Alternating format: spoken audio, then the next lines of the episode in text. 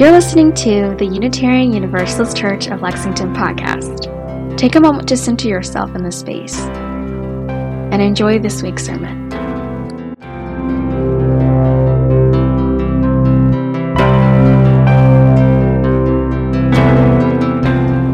Today's reading is titled Counting This New Year's Morning What Powers Yet Remain to Me by Jane Hirshfield.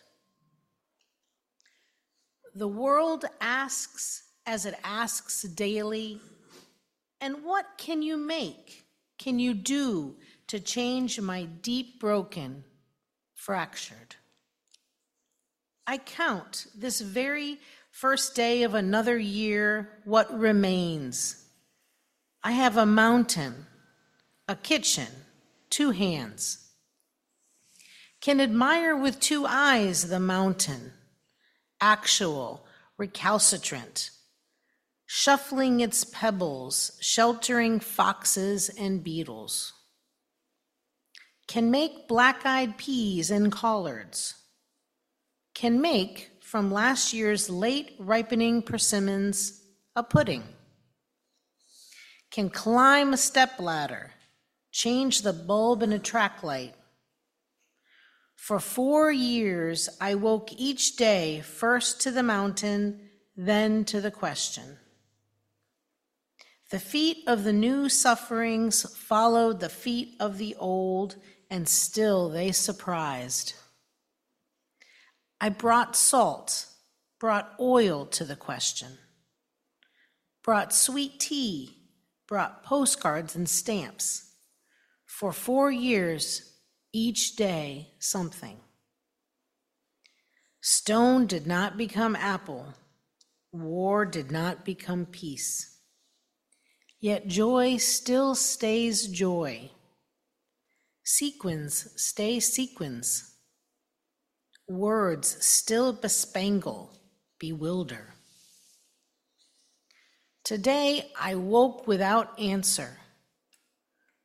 The day answers unpockets a thought from a friend.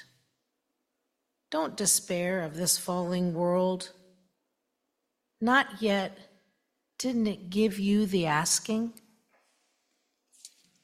That was Jane Hirshfield. Um, she writes a, a new poem every the first day of every year.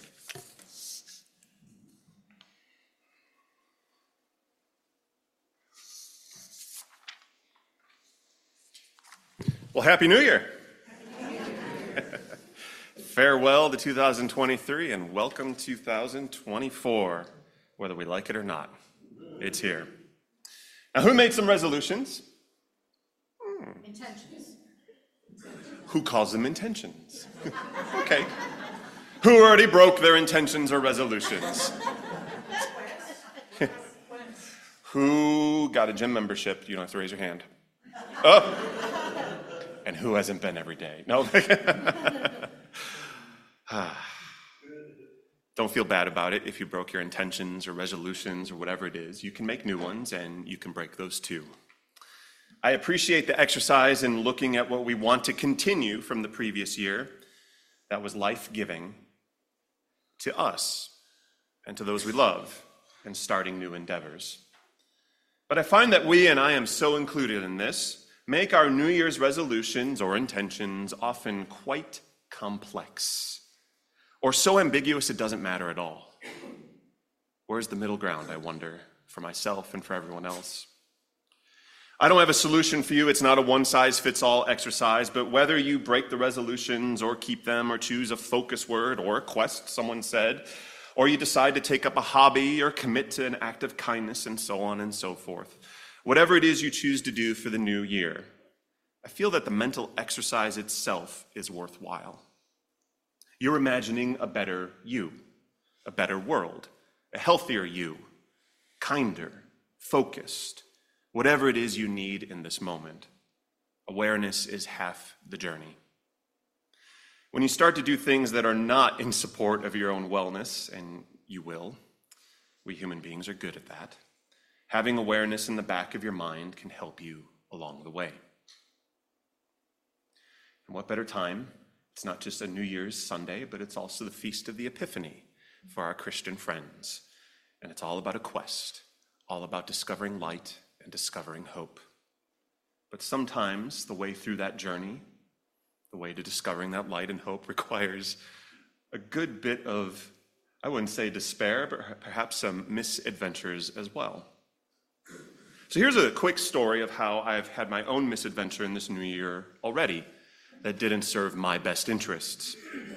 It comes from this past week, and I pray that in the future, when I need sermon stories, it doesn't happen like this constantly to me. but I found myself having some emergency dental work, which is the best way to start off the new year. the endodontist and I could have spent all day cracking jokes with one another. We shared the same sardonic and sarcastic humor, and it was great. It was glorious. Except we needed to get down to business. I'll spare you the stories, uh, the details of the story that include the sound of drills and burrs and excavators, filers, and reamers. Except I didn't spare you.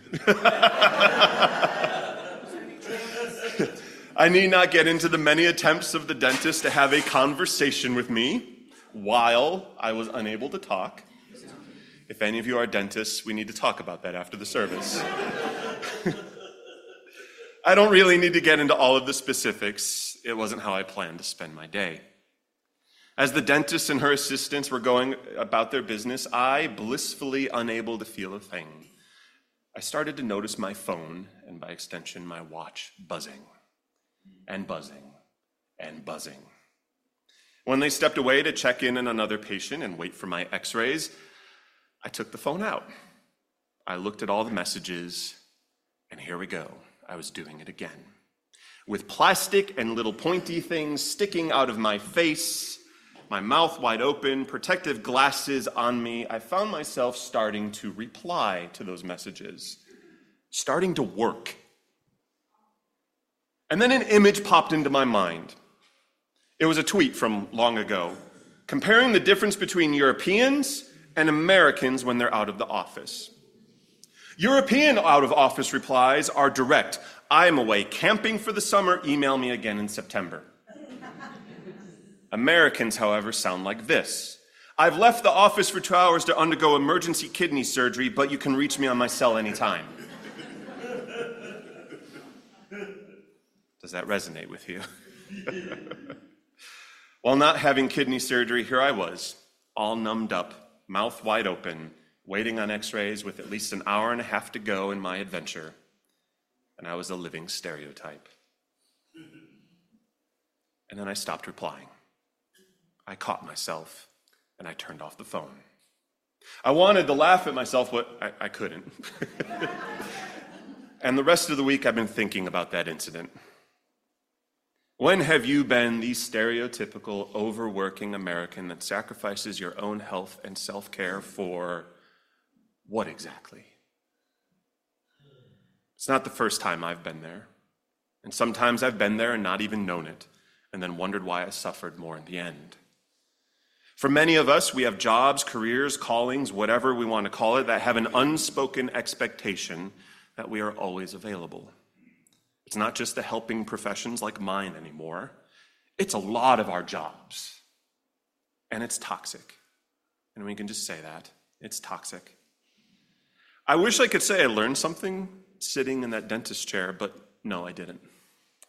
I also fall victim to that American stereotype that we are invincible.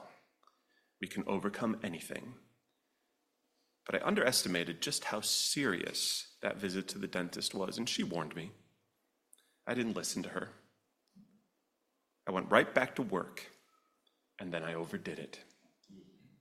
Now, I'm grateful to one of you sitting here this morning, I won't put you on the spot, who told me later in the week, just go home. Thank you. but I know you won't be here always. But before we continue, I just need to let you know I'm fine. In the truest sense of the word, fine. Not F I N E, but fine. F I N E is freaking insecure, neurotic, and exhausted, but I'm, I'm actually fine. I'm actually fine. It's all good. I have everything I need.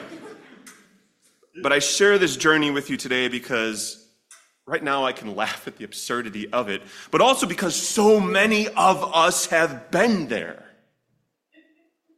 Maybe this morning, maybe on a daily basis, we sacrifice our own well being for productivity.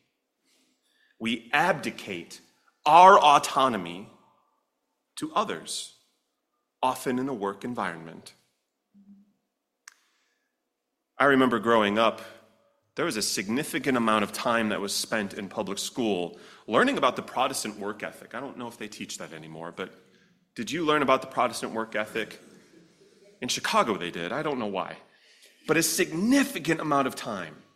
And we would hear the phrases about pulling yourself up by your own bootstraps, fighting through the pain and running it off, keep calm and carry on if you have an English family, and so on and so on and so on.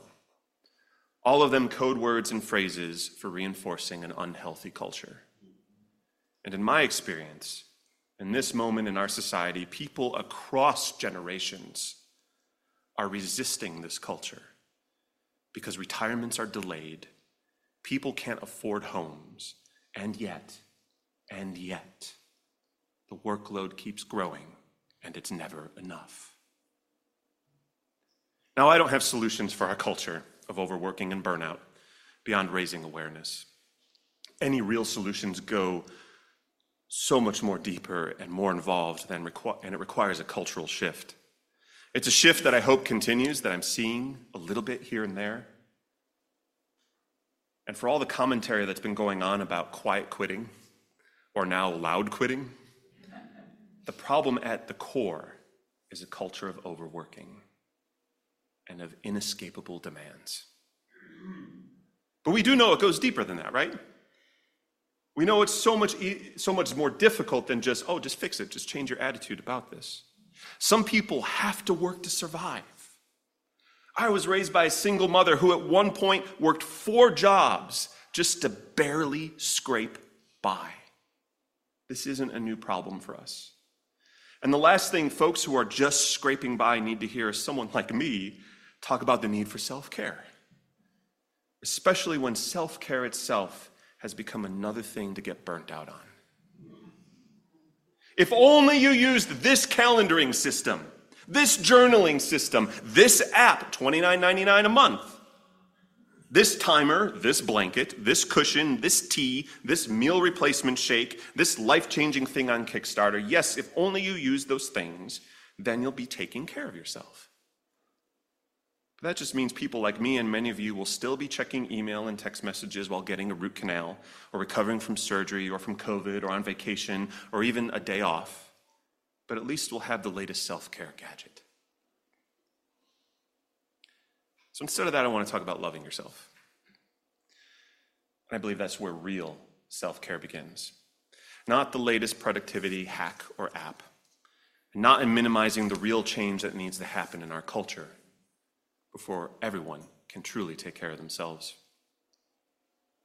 The late great Kentuckian Bell Hooks, in her book All About Love, it's a great book right here. It addresses love from the perspective of a queer black woman in America and the significant hurdles she faced her entire life. She's upfront that love is not something lofty, but it requires us to look at a combination of trust, commitment, care, respect, knowledge, and responsibility. That it isn't distilled into little self care axioms, and she would say those pithy mantras and sayings hurt us more than help, because the real work in loving ourselves goes deep. And this is no surprise. Having love for yourself does not exist in isolation, according to Hooks. All of it, though, for her begins with self acceptance. Bell Hooks has this to say about the topic. She writes Self acceptance is hard for many of us there's a voice inside that is constantly judging, first ourselves and then others. That voice enjoys the indulgence of an endless negative critique because we have learned to believe negativity is more realistic. It appears more real than any positive voice.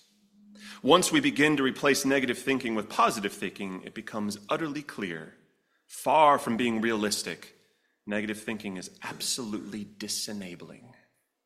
When we are positive, we not only accept and affirm ourselves, we're able to affirm and accept others.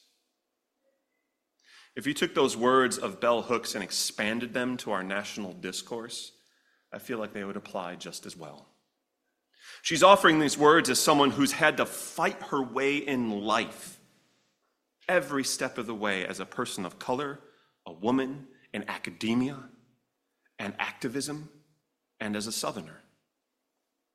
She's grew up and lived and experienced great tragedy, seen friends killed on the streets, and still she encourages us to accept ourselves, to interrupt the negative feedback, the despair, because that's how communities and individuals endure and thrive, even amidst great adversity. Bell Hooks would say, and I believe it look to any moment of history where people have overcome great obstacles. There was a resiliency rooted in joy, rooted in acceptance, rooted in finding value in the moment. Now, this morning I was convinced my example is not rooted in deep oppression.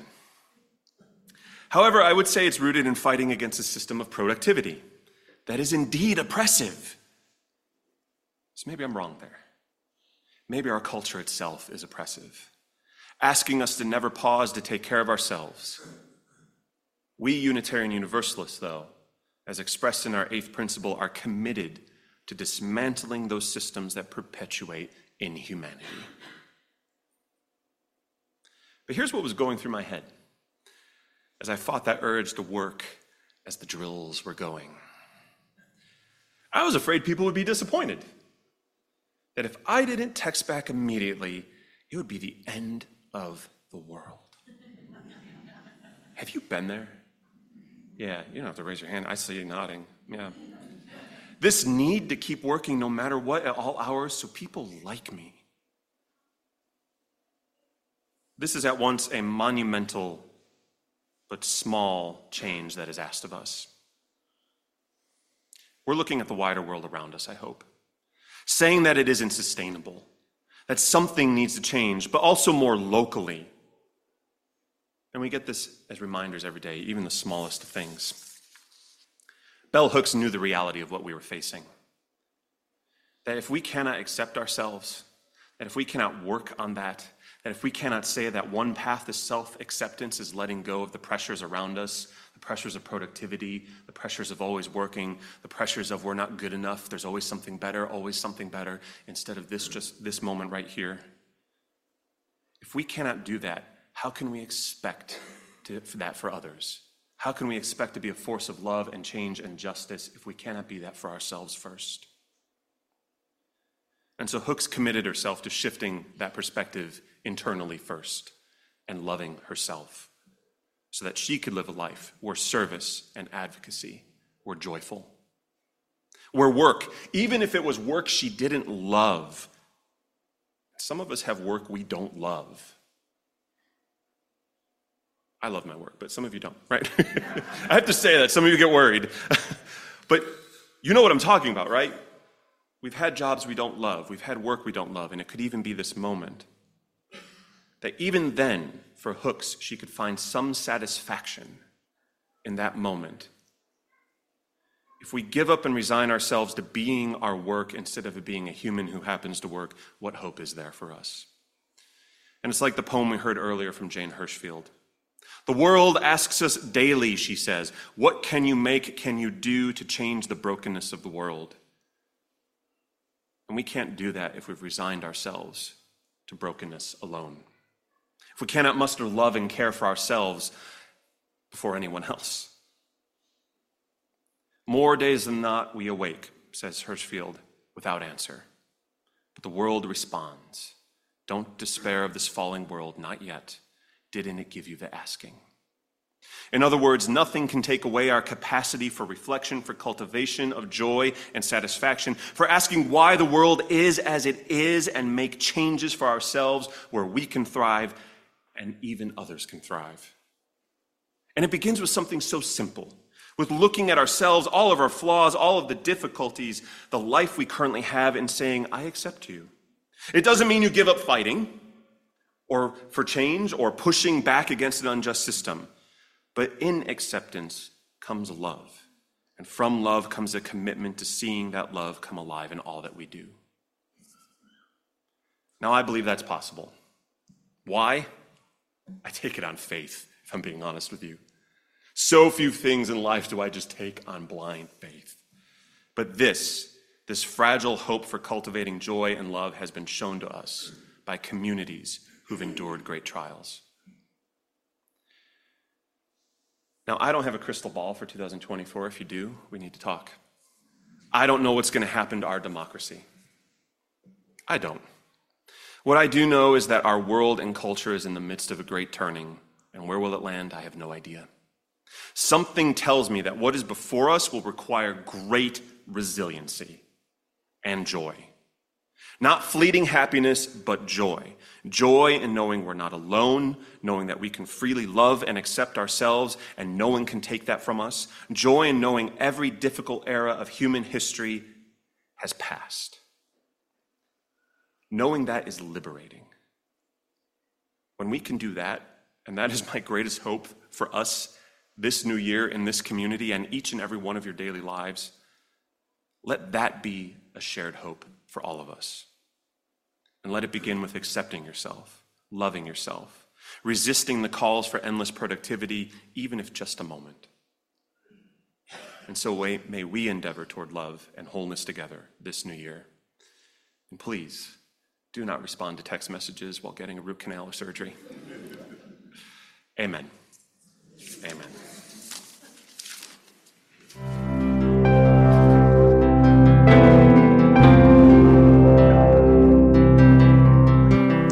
I hope you've enjoyed this week's podcast. If you would like to learn more about us, please visit our website at www.ucl.org, where you can find more information about our grounds, staff, and upcoming events. You can also subscribe to our e news there and learn about our virtual service offerings. We'll see you next week.